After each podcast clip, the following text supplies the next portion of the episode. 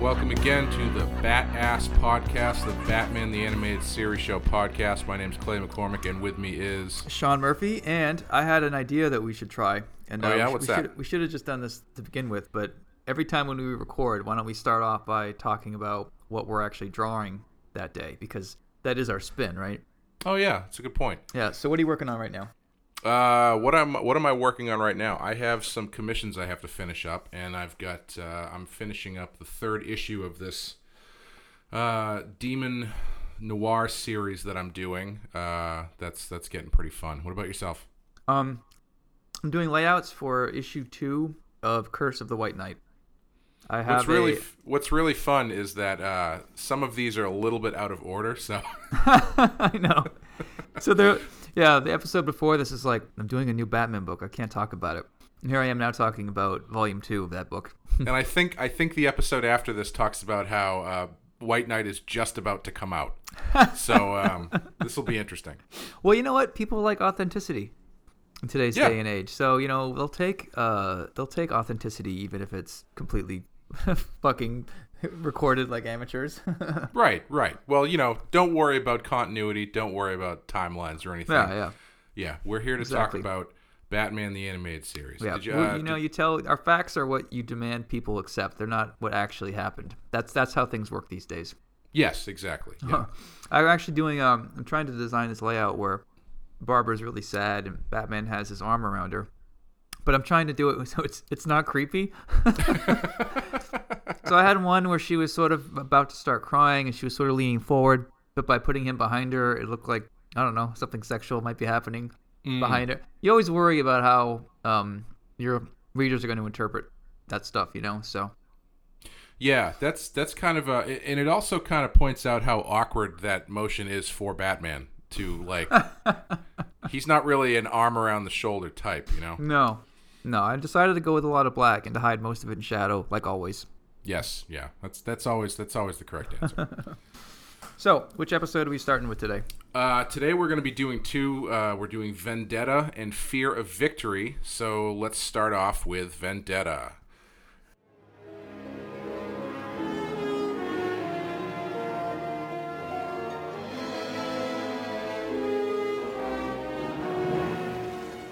Vendetta, directed by Frank Paur, written by Michael Reaves, and in it, Detective Bullock is arrested for kidnapping. Batman, who dislikes Bullock but nevertheless believes him to be a good man, investigates and discovers the identity of the real criminal, Killer Croc, who harbors a vendetta against Bullock for capturing him once. Batman must clear Bullock's name before it's too late. Yeah. You know, it's funny. I uh, always forget about this one. I don't Yeah. know why, because I think it's incredibly well animated.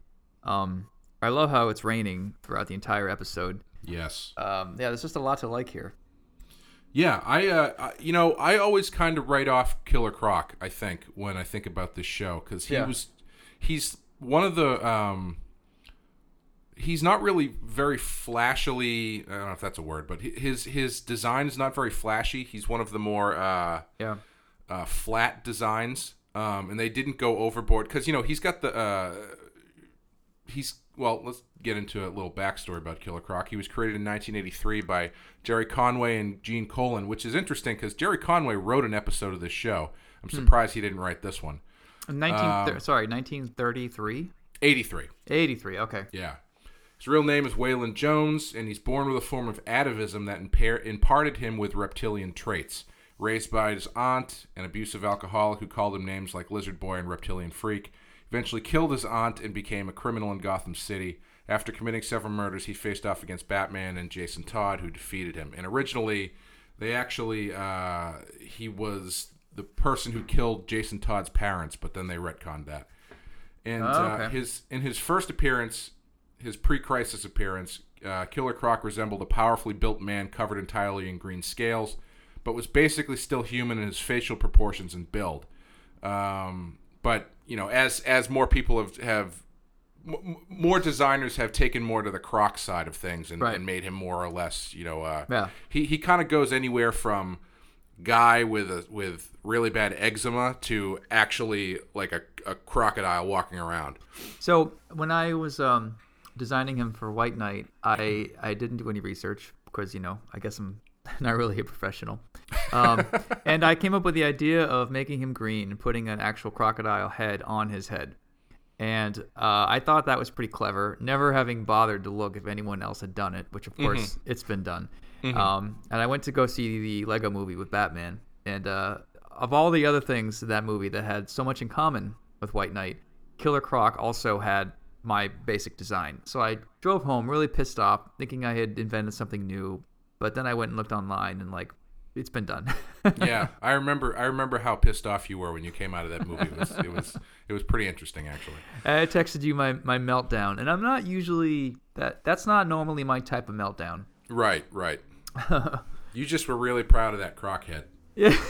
well, the whole like you know Joker is sort of has the thing for Batman, but they don't say it, and uh, Right. there's a bunch of Batmobiles at the end, and everyone's driving different. I mean, there's so many things in common with it.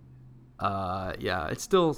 I mean, I'm surprised I didn't get more shit for that from readers, although I did see some. Right. Well, you're gonna get a lot more of it now. Um, yeah. So Killer Croc is weird because he, he's when you're animating him, you kind of have to make a decision because he's he's generally covered with scale type stuff, but that's that's would be impossible to animate. Uh, so they really dial him back, and they just kind of they make him a little bit uh, you know bigger. He has sort of like kind of reptile feet, and he has a little bit more of a monstrous face, and they give him like you know these just sort of like pimples on his shoulder Right. but it, it it works somehow. Yeah. Like it's it's super super simple and super super uh, um, Yeah. refined, but it, it it tells the story of the character pretty well. Yeah, I, I agree. I never I never loved Croc. It's maybe it's because his design is so blah. Yeah, But he, he but he's not exactly the sharpest blade in the drawer. And the fact that he's wearing just jeans, like torn up jeans and he's gray and boring looking, maybe that fix, fits his character? I don't know. yeah. Well, you know, I I feel like in later appearances they kind of start making him dumber. Right. Um, here he's not dumb. He's he's of average intelligence, average to you know Right. good intelligence, I guess. He's he's smart enough to uh, blackmail Bullock. Yeah. But you're you're right though. The question is if he's stupid, then he's not scary and he's supposed to be scary because that's all he has. There's nothing else about him. He's just muscle and he swims and he comes at you from down below, right? Yeah, But if you make him the comic relief, then it kind of destroys that. Yeah, absolutely. Um, And this one, they didn't really go for comedy, and I thought it was more effective. yeah, that's some. That's my favorite stuff in the episode. Is that it is actually there's some great. Uh, I hesitate to call it horror stuff, but it's it's you know it's a lot of uh, for a half hour kid show. This is a really nice little piece of like noir. Um, and you get a lot of really great Batman stuff, like uh, uh, him sneaking around the docks and and and Yeah. stealing those files and everything, and doing Yeah. actual like Batman stuff that's not just gadgets and punching people. Right. Um, and the Croc stuff, yeah, the Croc stuff's pretty creepy and pretty scary. It's pretty well Yeah. done. The way it's shot, you know, th there's some great lighting in this episode. There's Yeah, a, this absolutely. exterior of, of Gotham City PD. I also love the set of Gotham's police station on the water. Apparently, Yes, yeah, Um, I did think it was funny that uh, when Batman he hops in the Batboat, he takes off. It's really well animated. All the water and stuff looks great. Mhm. Cut cut to him sw- swimming out of the water onto the dock to go look at. Um, he's investigating what's in the boat where he finds a toothpick. Mhm. My my question is. Why did you have to swim? Couldn't you have surfaced and just jumped out onto the dock? Like, why did you need to get soaking wet? yeah. There's there's a couple things like that in this episode that don't make a ton of sense. My favorite being, um, and I think this is kind of where the episode falls apart. Again, it's half hour kid show. You got to kind of you know, get through it. Uh, But like when Batman is trying to figure out who could have done this stuff, and Alfred makes the the comment about the microwavable croc, and he's like, "Croc, That's Alfred, it. you're a genius." And then and then some for some reason he goes to SeaWorld Yeah, and gets some general information about crocodiles, which then leads him directly to Killer Croc. I made the same note. I feel like Bruce could have grabbed a book and researched. it. I don't think he needed to take the day off, go buy a ticket, you know, get dressed. I think he just wanted to go to SeaWorld and he needed Yeah. an, an excuse to write it off. Yeah, and he's aware. Like we we realize afterwards, he's aware of who Killer Croc is. Yeah. Like he he pulls up that file of uh, uh, the newspaper file on the microfiche or whatever. Right, right. Uh, but yeah, for some reason, it's like he goes to SeaWorld. He watches the like pre-recorded thing about crocodiles, and he's like, "Oh, of course, I know exactly which cave under Gotham Harbor that he's storing these people in." Yeah, like instead of animating SeaWorld and that crowd of people and Bruce and his, you know, Sunday best, you could have had him sort of looking around underwater trying to find different caves and then happening across the correct one, you know? Yeah, it's definitely like a uh, time saver story uh, connector. I think. Well, it doesn't save time because he could have just looked it up. I don't know why he had to go take a day off, go get a I ticket. mean, I mean, time in saver line. in, the time saver in the body of the episode. You know, like we got to get to point B. So Right, right, right. Oh, that's true.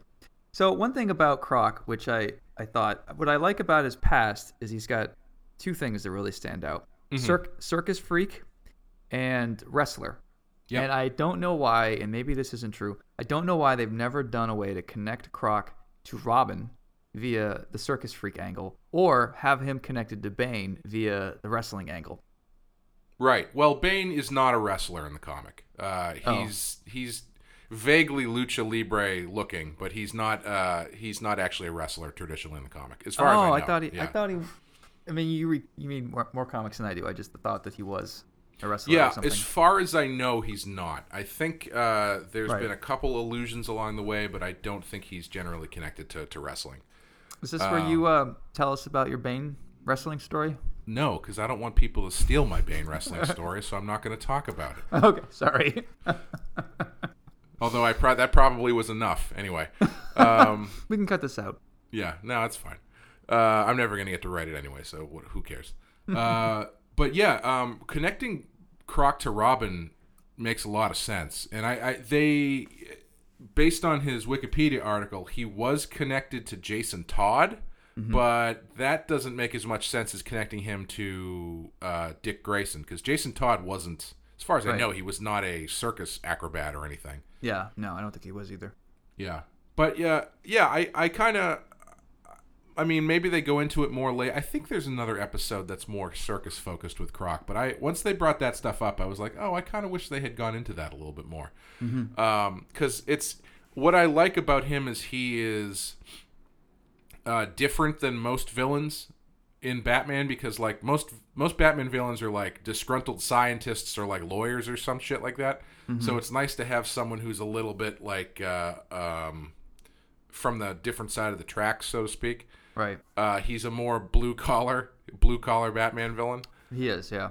Um, yeah, Yeah, But, uh, he, he go ahead. Oh, I was, I was just gonna say, um, it's interesting the different way, the different ways the series handles him from time to time, Mm-hmm. because you have this version, which is sort of um, scary monster version. Then you have the comedy angle, which is uh, the one where they're playing cards. And Yep. then you have the sympathetic Croc, where you're supposed to feel bad for him because he was ridiculed and tortured or whatever when he was younger. Um, at least I think they uh, suggest that in the episode where he's in the forest hanging out with a lot of other circus people. Mm-hmm, And then the fourth version they go with is the one that is uh, in a relationship with Baby Doll. Oh right, I forgot about that. Yeah, They take they don't I don't know if they don't know what to do with Croc or what, but they have a lot of different interpretations of him.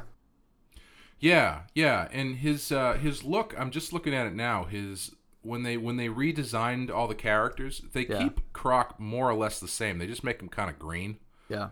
Um, I actually don't think it's an improvement. I actually because I like that kind of weird, uh, kind of that gap in his jaw.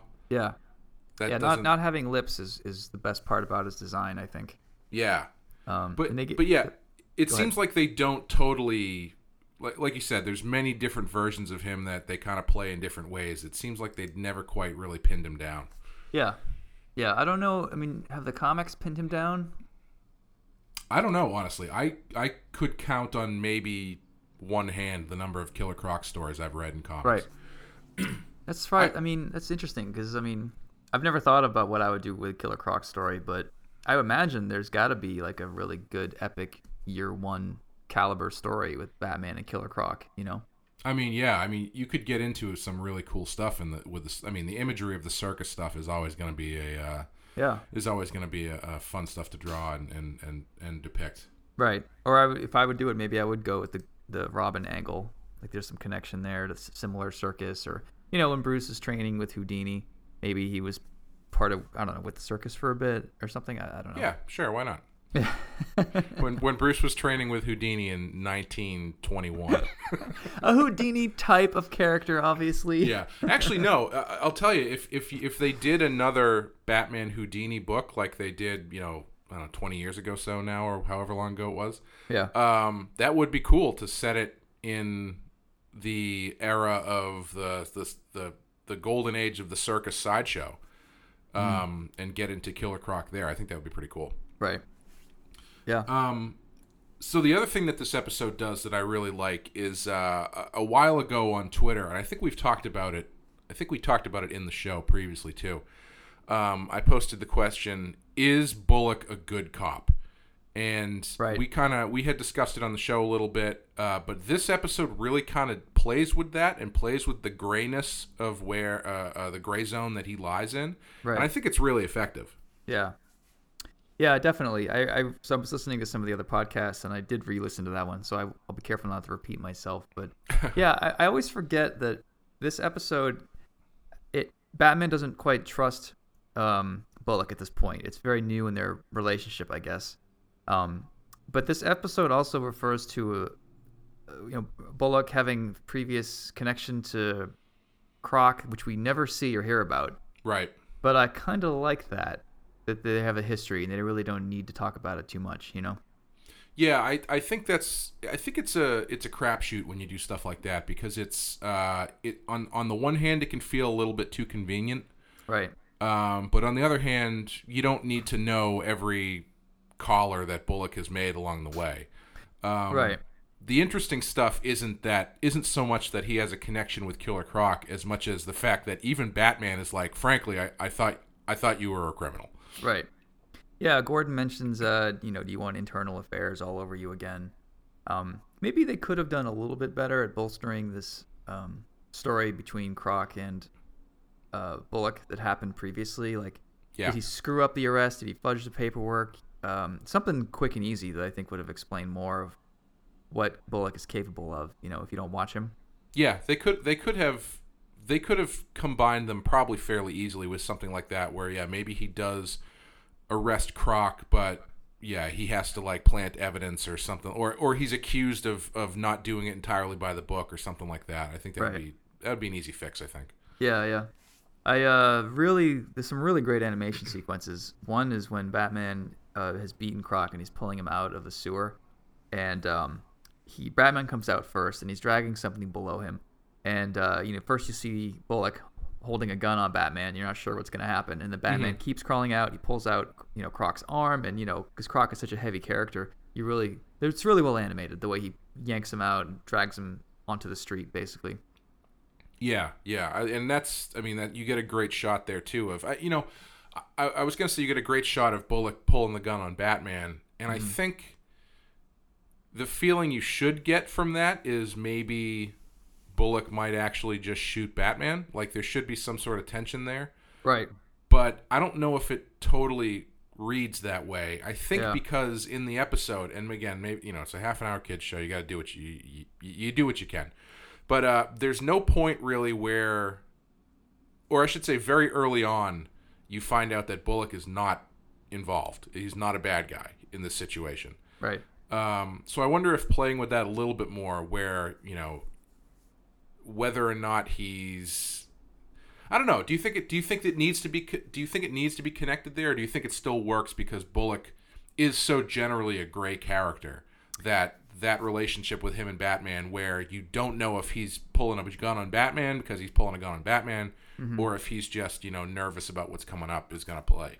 I my take on that scene was that they both characters had come to an understanding. They'd both figured out what was happening on their own. Mm-hmm. And um, when Batman sees Bullock, I think that they each know that that gun isn't meant for Batman.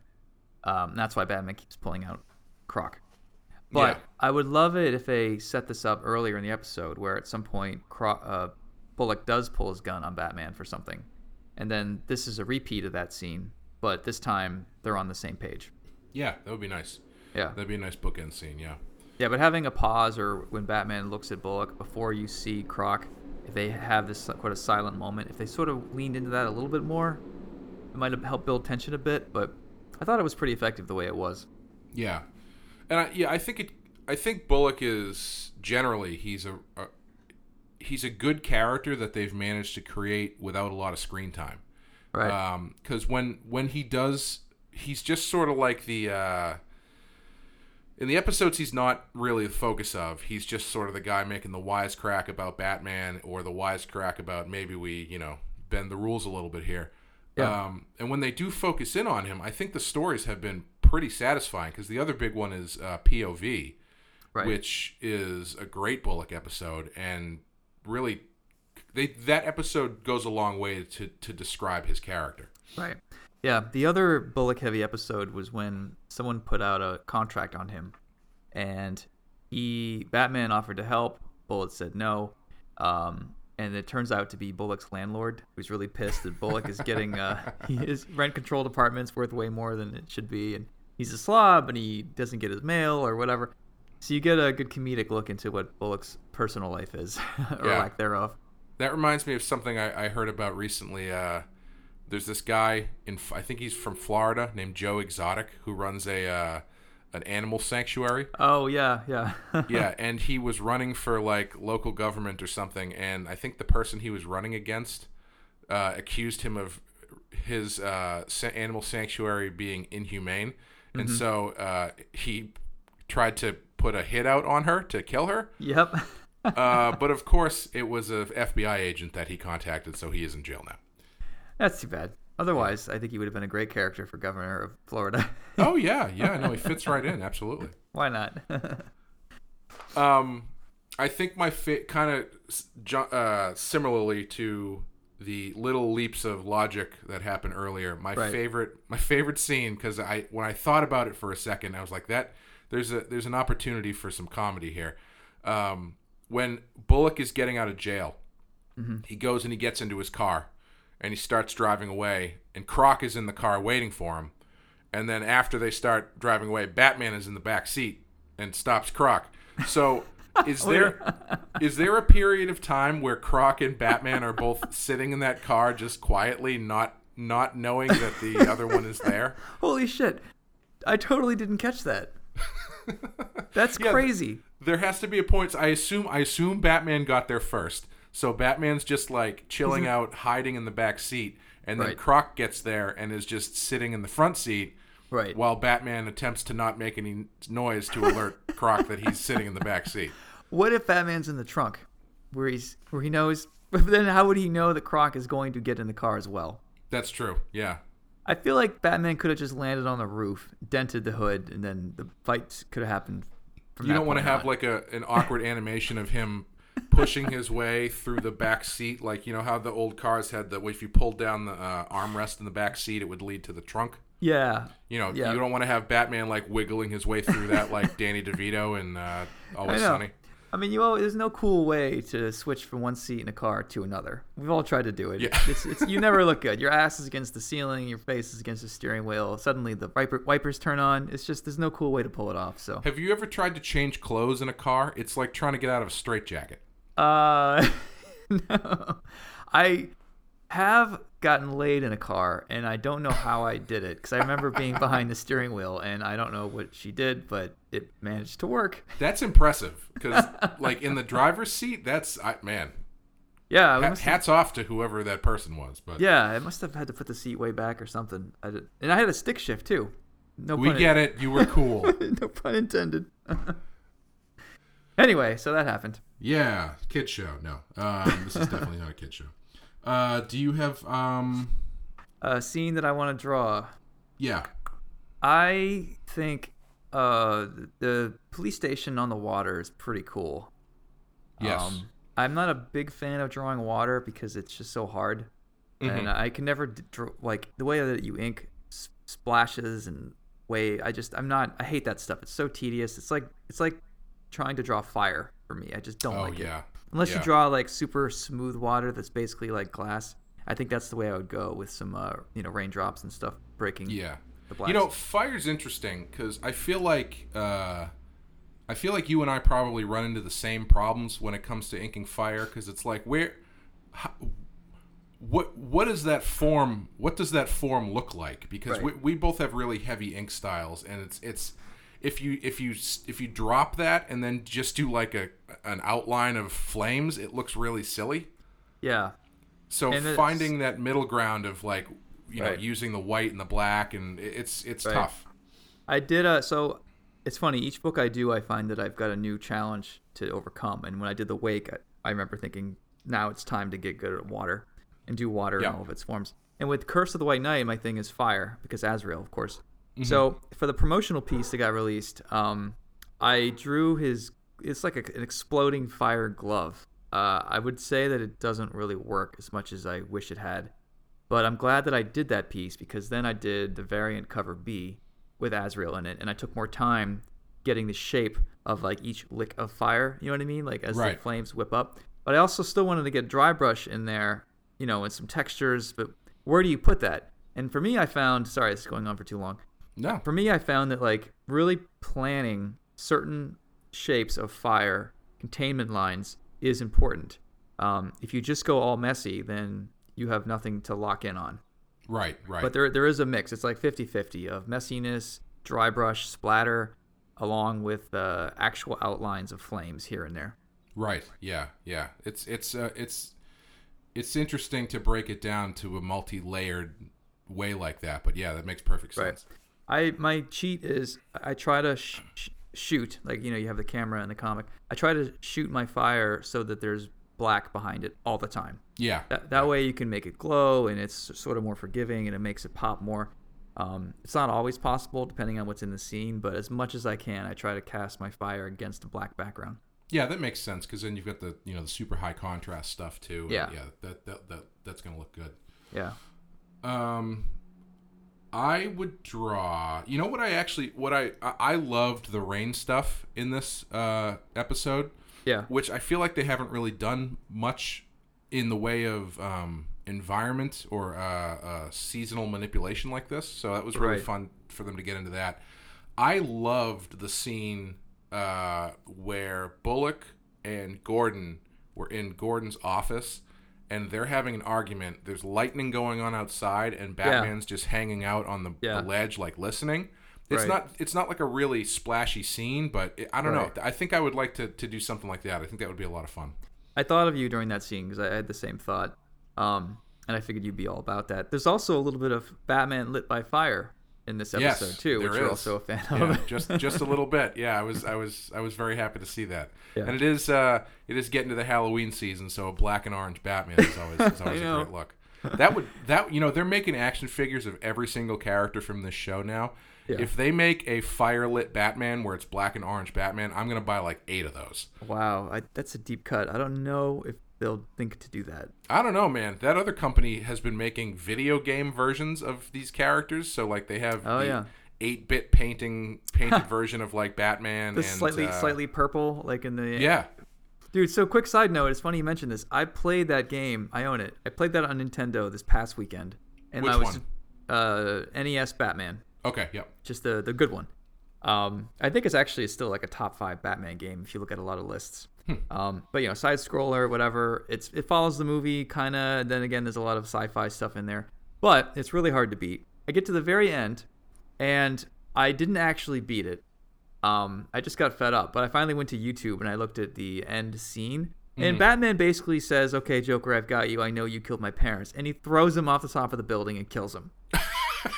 What? Yeah, yeah. In that game, Batman murders a Joker. Period. There's no way around it. Yeah, go to YouTube and look at it, man. I mean, it's the it's not animated. It's just like still shots with dialogue written around it. You know, Right. it's, it's Nintendo. And it's really well done, but I was shocked. I'm like, okay, I, I, I guess that's the end of Joker. All right. Yeah, I guess yeah. And I feel like more people aren't aware of that that happened because the game is so hard to beat that no one actually beat the game. Yeah, I'd be curious to know if it's actually that hard or if there's a glitch in it, like the Ghostbusters game. I Oh, had, really? The Ghostbusters NES game uh, was one of the hardest games. I mean, it's a terrible game, but it's also one of the hardest games I've ever played because there's a certain point at the end where you have to march up these stairs to get to the, you know, like in the movie, to get to the uh, the top of the building. Right. And it is impossible. There's ghosts coming at you from every angle. You don't have enough like equipment and stuff like that, and Yeah. it's really hard to move. And so I never beat it. And um, years later, I, I I found out uh, a friend of mine had the Sega Master System, which was the Sega NES Yeah. basically. Yeah. Uh, and he had the Ghostbusters game, and he had no problem beating that. I was like, so what the fuck? Am I? Is it just? Am I just that bad at it? And I looked it up. There's apparently a glitch in the NES game, so you can't actually beat it. It's like the glitch makes it too hard. You cannot do it unless you have like Game Genie or something else to help you get up there. Whoa! I never, I never knew that, man. That's crazy. Yeah, a lot And of also- great great quality control. Yeah, yeah. Oh man, I, you also haven't thought about the Sega Master System for years. I didn't even know it existed until I saw it at my friend's house. I, I Oh. thought Sega Genesis was the first Sega system. No, so that was a little bit before your time. The Sega Master System had really poorly designed white cartridges. Remember the box? Mm-hmm. They were all white grids, and I think mm-hmm. it was the first time I saw Shinobi and some of those old games. And uh, it was decent, but not as strong as Nintendo. And then Genesis is the one that did it. Yeah, man, Genesis was the best. That's what I had. I, I think Genesis is definitely better than Super Nintendo because Genesis didn't have uh, they didn't edit out violence like Nintendo did. Yeah, man, the Genesis version of Mortal Kombat was where it was at. yeah, I bought NHL '94 for Super Nintendo, Oh, thinking yeah. how bloody it was. Nope, Yeah. no, no blood. Yeah. well, thank you for joining us on the Sega Genesis podcast. Next next episode, we'll be talking about two bad dudes and the Aladdin video game. Um, what would you uh, What would you rate this episode? uh, I'm gonna go four on this. Strong Yeah. four. I think I would agree. I would- would go four. I think it, you know, it's a great little noir. Um, you know, I, I really enjoyed watching this because it just it gives you, it gives you a Batman that you're not gonna. I think this is this is a prime example of why this show is so great as far as depicting Batman. Like, why is this the Batman that everybody kind of looks at? Because they give you all of these aspects of Batman in really satisfying way. They don't just, you know, Yeah. it's not just the same kind of animation, but this episode, Batman uh, happens to do a little problem solving. They Right. did a straight up like noir movie or noir story. That's you Yeah. know, with all of the trappings that come with it, and Batman fits right into that pocket, and I think it's Right. really great. Yeah, minus the uh, Alfred's accidental croc assist. Um, yeah, it was generally very noir and uh, very adult. Yeah, and I, I think it. I think uh, why it's a four, not a five for me. I think the I think the last like quarter of it kind of is you know it just basically turns back into a kid show where it's Batman and Croc Yeah. just punching each other, but you know that's to be expected. But You know, honestly, the reason that I'm not at five is because I don't think Croc is that compelling. Yeah, Um, I'm like, I imagine this episode generally as it is, but swap out the bad guy for somebody more interesting. yes, And I think yeah, you could basically have the same episode. You know? yeah. That's a good point. You really could plug pretty much anybody in there, and it would be the same story. Yeah, Yeah. And if you're gonna do a Croc episode, do lean into the circus thing. Show his past. Show how he's become this way. I mean, that's way more interesting than they don't give you anything here. They, they tell you a little bit very briefly, but that's it. Show how he got those pants. Definitely. All right. Yeah, so I think that's going to do it for Vendetta. We're going to take a quick break and then we will be back with Fear of Victory.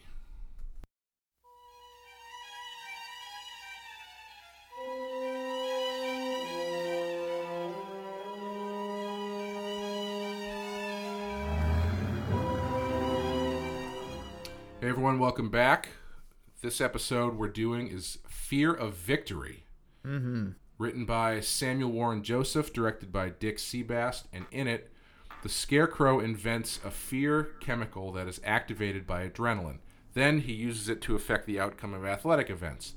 Whenever a single person becomes agitated, the fear chemical kicks in, turning his excitement to fear. The Yep. Scarecrow bets against the sports teams, sports stars teams as part of his criminal scheme to scare up some quick cash, and Batman and Robin must foil his plot. Right. This I gotta s- go ahead. Oh, I was just gonna say uh, the biggest thing about this episode. Well, it's the first Robin one we've done in a while, um, but they've redesigned Scarecrow to be a much better design Right. than that But- you know condom head guy. Right. Uh, but, But it- it's it's still not great. yeah, it's like it's got good stuff in it, but it's just such like low stakes. Yeah. Like it's it's the it's Scarecrow using all of his power in order to like pay his credit card bills essentially. That's yeah. So for me, this episode, I'm always blown away by how well it's animated. Yeah. Because you're drawing football teams, and you know there's charging, and they they change into monsters while they're charging at the camera. I mean, there's That looks great. Yeah. heavy animation in here for an episode I could not give two shits about. Yeah. Like what a waste of resources. Waste, and it's not that I'm an artist and I'm against sports.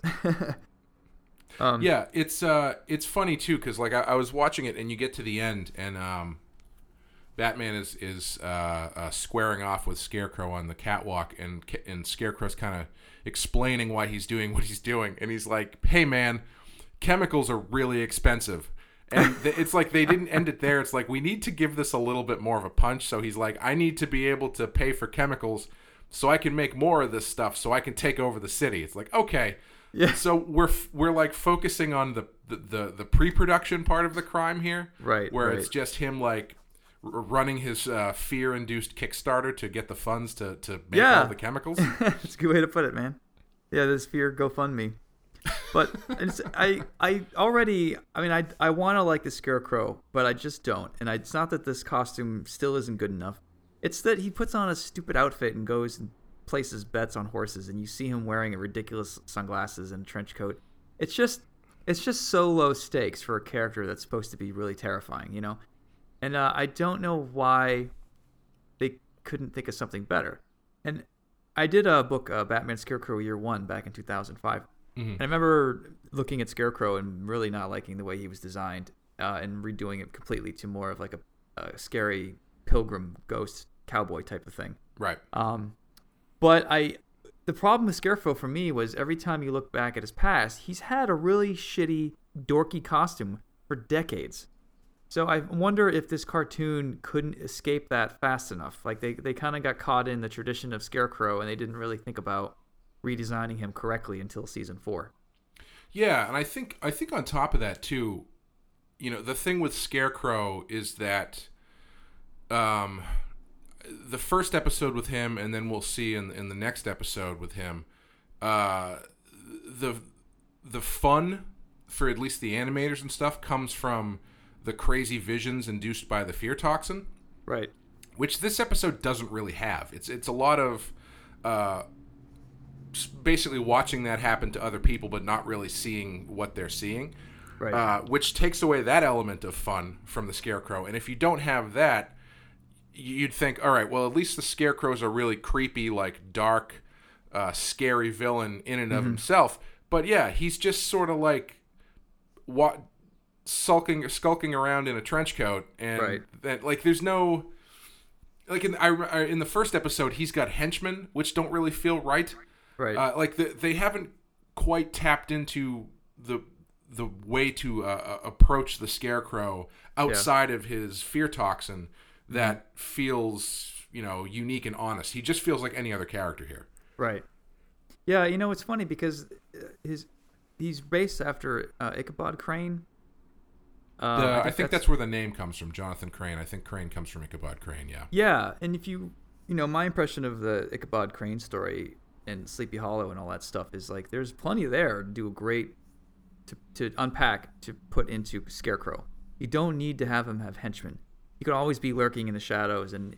I mean, if, if Batman ever gets one hand on him, he gets squirted with the toxin. But I don't ima- I mean, he's so flimsy that as soon as Batman grabs him, it's over, pretty much, yeah right? yeah So I just I don't know what it is about Scarecrow, but I think that you know you fast forward to season four where uh, they made him more physically imposing. He's sort of bigger and broader shouldered. You don't even see his face; it's just distorted. You know, the noose around the neck is just, is is brilliant, and I think most people would agree that that's like the best version of Scarecrow ever. Yeah, yeah, yeah. They they um if you if you put him in a lineup of uh, all of the other villains that they've done in this first season of the show, not Right. visually, but like if you just listen to the audio of them talking and stuff, Right. He doesn't stand out. He kind of falls in the same pocket as like uh, you know, your Rat Kings and your uh, Nostromos and, and these guys who are just sort of they just sort of all have a big theatrical way of speaking, so they come off as villains, but don't really have much of a character. Whereas you have your Two Faces who have a very distinctive sound. Mm-hmm. You've got Freeze who has a very distinctive sound. Joker Yeah. who has a very distinctive sound. Even Harley Quinn has a very distinctive sound. Yeah. Uh, Croc has a very distinctive sound. Right. Um, And it's uh, the actor that plays him is uh, Renee something, who was in uh, Deep Space Nine. oh, is it? Oh, I, I didn't I didn't realize that. Yeah, that's uh, Odo from Deep Space Nine. Yeah, yeah, yeah. Who is a great actor, who has Yes. a great voice, but I, I don't know. They just didn't pull this off. For some, he didn't pull this off for some reason. Yeah, like I think I think uh, not to. I mean, obviously we can't go back and like rewrite the show or anything yet. but uh, like it would be really cool if his voice was just like a low whisper or something like that, something a little creep. I don't know. Maybe maybe they did uh, dial up his campiness because he's potentially so scary. Right. You know? Ma- Yeah, it's a good point. And the other thing I'd like to know too is when they planned this episode, what was the? Did you want to have a Robin episode, or were you trying to have a Scarecrow episode, or did you want to have a, an episode that had college in it? Like, Yeah. what, what were you going after here, and why did you mix these things together? Yeah, that's that's interesting. I hadn't thought about that. yeah. Especially, this is the first Robin episode. Uh, he shows up in. I think he's in the Christmas episode, so he's shown up at least once before. Oh, I looked it up. I thought this might be the first. I, I'm pretty. I'm pretty sure he shows up in, in early in the uh, in the season. Okay. Yeah, because he does. Because I remember. I think it's. I think it's either the Christmas one or even um, on Leather Wings. Because I remember. I think we talked about it. How they don't give you any backstory to Robin. He's just also there. Right. I'm gonna look this up right now. Keep talking. Okay. I, I'm pretty sure. I thought I, I looked this up specifically. Uh, uh, uh, um, First appearance, Fear of Victory. Really? Yeah. Huh. Right. I, I had because I had a whole complaint about this when I looked it up. So um, when I when I was a kid, I saw we all saw these out of order, and I assumed that Robin's Reckoning was the first Robin episode, and I also assumed that Robin wasn't in season one. Um, I was wrong on both accounts because I'm watching this from the DV set, basically DVD Right. set, and uh, this is the first Robin episode, and I was stunned because it's such a you know wah wah type of introduction to could be a pretty good character. Um, it you haven't established Robin as a character before you're starting to play with the character, so I feel like this episode maybe got done sooner than they were expecting. But I again, I don't understand the logic of not doing Robin's Reckoning before any other Robin episode. Yeah, that's uh, you've kind of thrown me for a loop because I could have sworn that, that he was in an episode before this. Wow, that's crazy. No, Leather Wings was just Batman, and the um, there are two Batman. There are two Christmas episodes. One of them has Robin in it, and then the other one is the one that we watched, Huh? which has I- Joker escaping from on top of a rocket Christmas tree. Yeah, that's Christmas with the Joker. That's this season. He's Yeah. not in that. No, Robin's not in it. He's in a different Christmas one. Son of a bitch. It's the one where he's trying to get Bruce to watch "It's a Wonderful Life." Yeah, isn't that that's this one, isn't it? That's that's. I think you're combining them in your head. Yeah, no, I'm looking at it right now. Dick Grayson is in Christmas with the Joker. Wait. What was the first? Batman and Robin begin patrolling Gotham City to search for Joker. Robin is skeptical this particular patrol is worthwhile, opting to relax. I mean, we can go to the tape. We have. So season list of one episodes. I don't think there was another Christmas one that wasn't Christmas with the Joker. oh, I'm sure there was. Yeah. Either oh. way, regardless of when he shows up, I think your point still stands. That it's it's strange that everybody else in this show kind of gets a introduction, but Robin just sort of shows up. Yeah. Oh, by the way, you're right. It is Christmas with the Joker. There is only one Christmas episode, uh, in season in these in this first season. Okay. Oh, okay, yeah. Um, yeah, I don't know. I mean, they're the the order in which they were released is so inconsistent from whether you're looking on Wikipedia or if I'm looking at the DVDs or um, Amazon Prime when they had them. Like I, they're all over the place. Yeah, yeah, it's that it's unfortunate that uh, well, I guess I think I think we've mentioned that a, a few times that the nature of the episodic TV just you know there's they're not really connected, so they can kind of just throw them out however they want. Right. Um, yeah, but it's uh, I I do what I do like about the Robin thing, regardless of the fact that he just sort of shows up when they need him. Uh, they do kind of explain why he's not there all the time by having him in college, which is nice. Yeah. Yeah, I did like that aspect. And uh, um, you know, I, as far as if as far as Scarecrow plots go, uh, I liked that it was a little bit more complex than just sprayed by the fear toxin and then you know he's you know wobbling around for the rest of the episode. I like that there was the adrenaline aspect built into it. Right. So there was a little bit more. Uh, it was a little bit more twisty than they usually get. Right. Because it's usually it's usually ah I've been sprayed by the fear toxin. Uh, I, now I need to suck it up and try to work through my fear for the next 15 minutes of this episode. Yeah. Were you a fan of uh, Scarecrow in the Nolan movies? You know, I, I, I am. I like him in there. I, I think I liked that he was such a left field choice for those movies. Like I, I just watched Batman Begins recently, and I was thinking about how how much I appreciated that the villains they chose for that were Ra's al Ghul and, and Scarecrow, and weren't just your Right. usual, you know, top five rogues gallery. Yeah. I'm not sure if I liked Scarecrow. Yeah, I, I don't know what it was, if it was the special effects around his scary mask. Um, he had henchmen in it, which I, I'm not a big fan of Scarecrow having henchmen. mm-hmm. I don't know. I, I'm not really sure what I would do if I wrote Scarecrow, honestly. I, I don't think I would do it the Kevin Nolan way or this way necessarily on, on the animated series. Yeah, he's. Uh, I think as a as a side character in the movie, I thought he was fine. Like I I, I Yeah. didn't have a problem with the way that they handle. I guess it's. I guess it is a little weird when you think about it. When he's just like, "Would you like to see my mask? I have this really creepy mask I like to wear sometimes." Yeah, that that stuff's just over the top for me. Um, and then at some point, Batman looks like the devil with you know fiery eyes and a fiery mouth, and it was just a little over the top for me. yeah, And I don't, and you know, Batman is such a character. Bruce Wayne is a character so driven by terror already. I don't think that having visualizing his flashbacks to what his deepest fears are. I don't know if you need Scarecrow's toxins in order to do it. I think Bruce is tortured enough by that stuff, or you can have those scenes and you don't need the fear toxin. You know Well, I mean?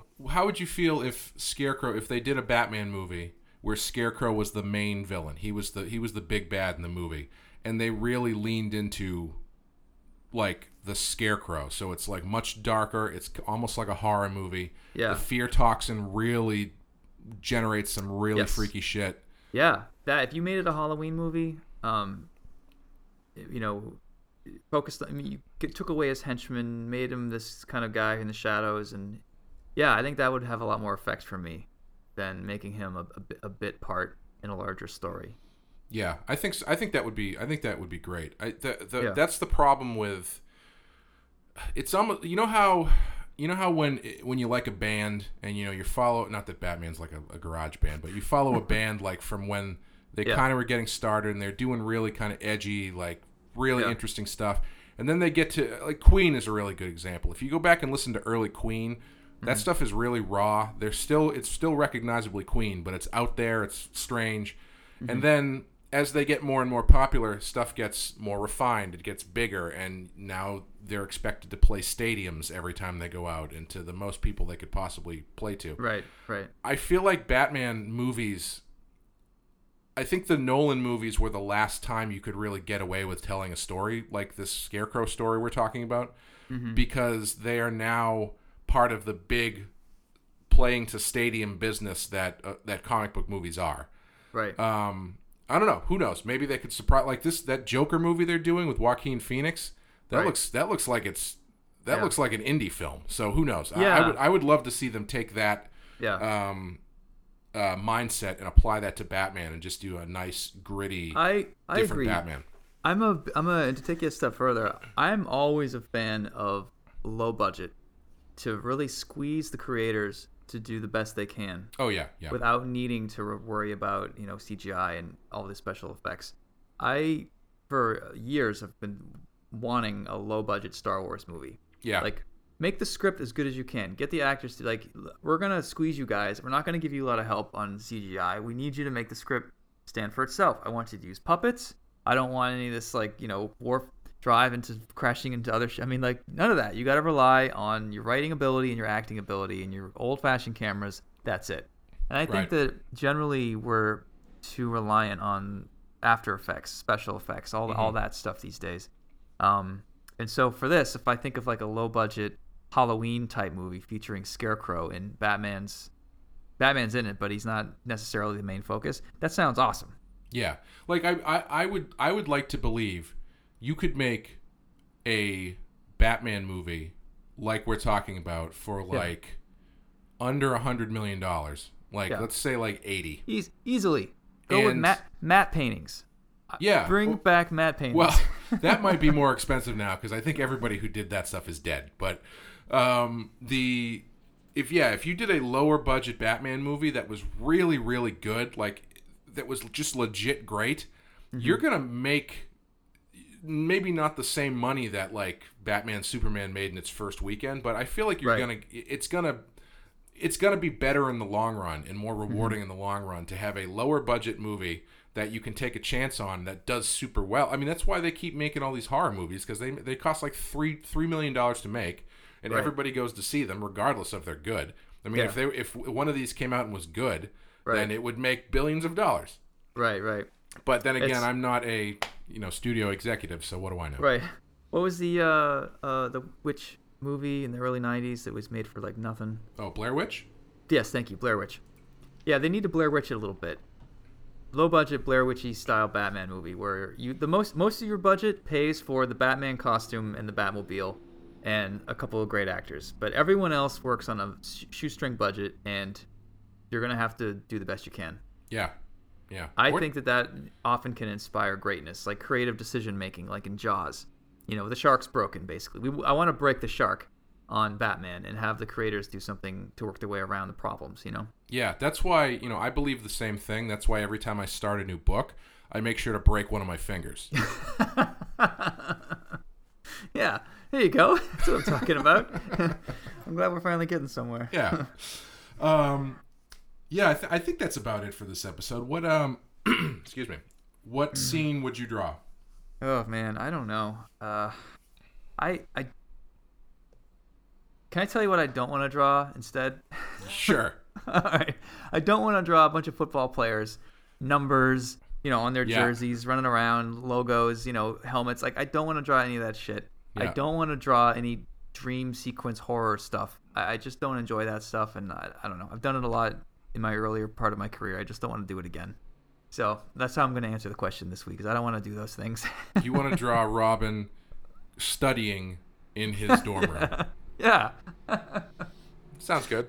Yeah. how about you? Um, you know, I would love to. There's a sequence where uh, uh, Batman and Robin go to Arkham Asylum and uh, to find uh, Scarecrow not in his cell.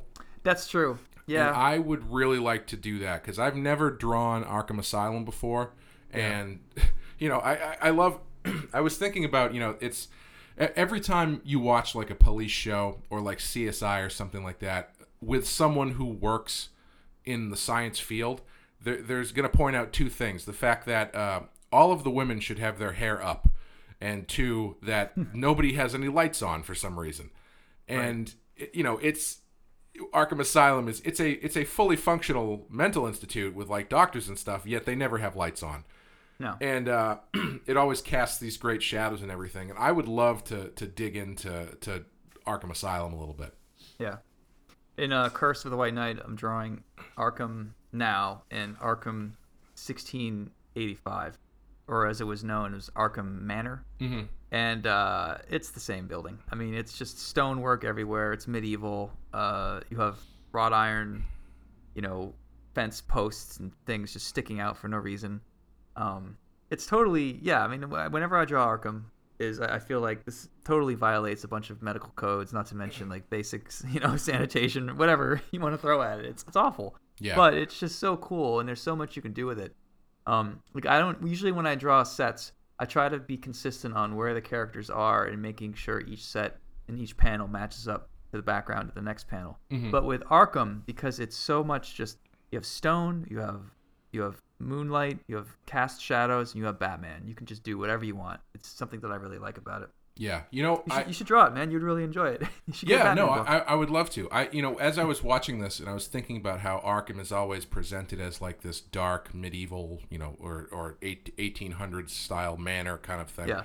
I was thinking, and I will, uh, I won't give you my Bane story on the air, but I will give you this because I thought about it just a few minutes ago. If I were to write a Batman story with Arkham Asylum in it, I would go the complete other way with it. I would make Arkham sterile, white, modern, all of that stuff, and then have the older Arkham kind of like underneath it. yeah, that's So good. you could, you know, basically, so you'd go into Arkham and you'd see like the face of Arkham, Mm-hmm. where, uh, you know, we have the the best doctors working with these patients and blah blah blah blah blah and all this kind of stuff, and then someone, I don't know if it's Bruce Wayne or someone's like, wait a minute, isn't isn't the Joker here somewhere? And like, oh. Yeah, uh, don't worry about that. And then you find out that like all of the crazy people or like Yeah. the the supervillains are Right. kept in the lower depths of Arkham in like the Right. shittier place. I think that Yeah. would be I think that would be pretty fun to play with the contrast of the two different styles. Yeah, yeah. Is there um, in some episodes, or maybe it's a movie version? Doesn't Bruce? There's a lot of underground things below Arkham, like secret caves, passageways. Oh, I'm sure there is. Yeah. Yeah, I, I think in one version, Batman's cave is actually underneath Arkham. Oh, really? Yeah, I think That's it was something Scott was doing or throwing around. Huh. Or in a, in a possible future, I think Batman puts the Batcave underneath Arkham so we can like keep an eye on everything right above him. You know. Well, that's just being lazy. Exactly. Well, then you know, Batman also uses a lot of technology now, where he doesn't need really need to leave the cave very much. Right, right. Well, I always liked in, uh, uh, you know, not to go off on too many tangents. I always liked in Kingdom Come, the future version of Batman where he just replaced himself with drones. Yeah. So he's still he's old and crippled, but he still polices Gotham with bat drones. I thought that Yeah. was that. I, th- I figured, I was like that. That's a natural. That's a progression of the character that makes sense. totally. Yeah, they, they were actually like biped drones, big mech mech robots, basically. Yes, Like yeah. Uh, but uh, yeah, I mean, in a way, you could. The real way to do it would be to actually use real drones. Just Yeah, have them that's true. constantly patrolling the city and, you know, zapping people from 800 feet in the sky. Yeah, that's uh, honestly that's probably more terrifying than one guy in a mask. To be honest with Yeah. Yeah. It's definitely leads more to uh, Batman being a fascist. That, Yeah. that kind of thing. Yeah, yeah. Uh, yeah. No, I think I think that's gonna do it for this episode. Uh, Yep. Do you want to give this one a rating? Yeah. Uh, ooh, I'm between a two and a three. Yeah. I'm gonna go three because I think the animation is really great, but I think the story needs a lot of work, or just needs to be scrapped, especially as a Robin's first introduction story. How about well, you? Well, luckily it wasn't. So. It, no, it was. If you look at the release date, this okay, came out. if the release date, if you go by release date, yes. Okay. Yeah, it came out first. That's what release date means, Clay. Uh, yeah, I would I would give it a three, um, and that's based entirely on uh, the animation, and I'm gonna give him extra points for the Scarecrow redesign. You know, I forgot to mention the one the other thing I'd like to draw, maybe not like to draw, but want to know what the story is. Did you notice that the Scarecrow's hideout is in somewhere with that has posters everywhere for a horse show? That I guess it's like stables or something because these these big posters say horse show and then that say canceled across it. So I would like to draw that horse show and see what what's going on with that. I didn't mention. I didn't notice that, man. Anyway, uh, You know what? That actually does fix a lot of the episode for me. oh yeah. No. Alrighty. Well, that's gonna do it. Um, next time we're gonna be doing the Clock King and Appointment in Crime Alley. Clock. Those are some pretty good episodes. So. Yeah. Uh, and if you if you like this, if you'd like to get in touch with us, you can follow us on Twitter at Battass Podcast. It's B A T T A S S Podcast, or send us an email at battasspodcast at gmail.com. B A T T A S S Podcast at gmail.com. Uh, if you want to give us a rating or review on iTunes, that's much appreciated. Hope you guys are enjoying this. And uh, thanks, Sean. Thanks, man. Always a pleasure. Yeah, and thank you everyone for listening, and we will see you next time.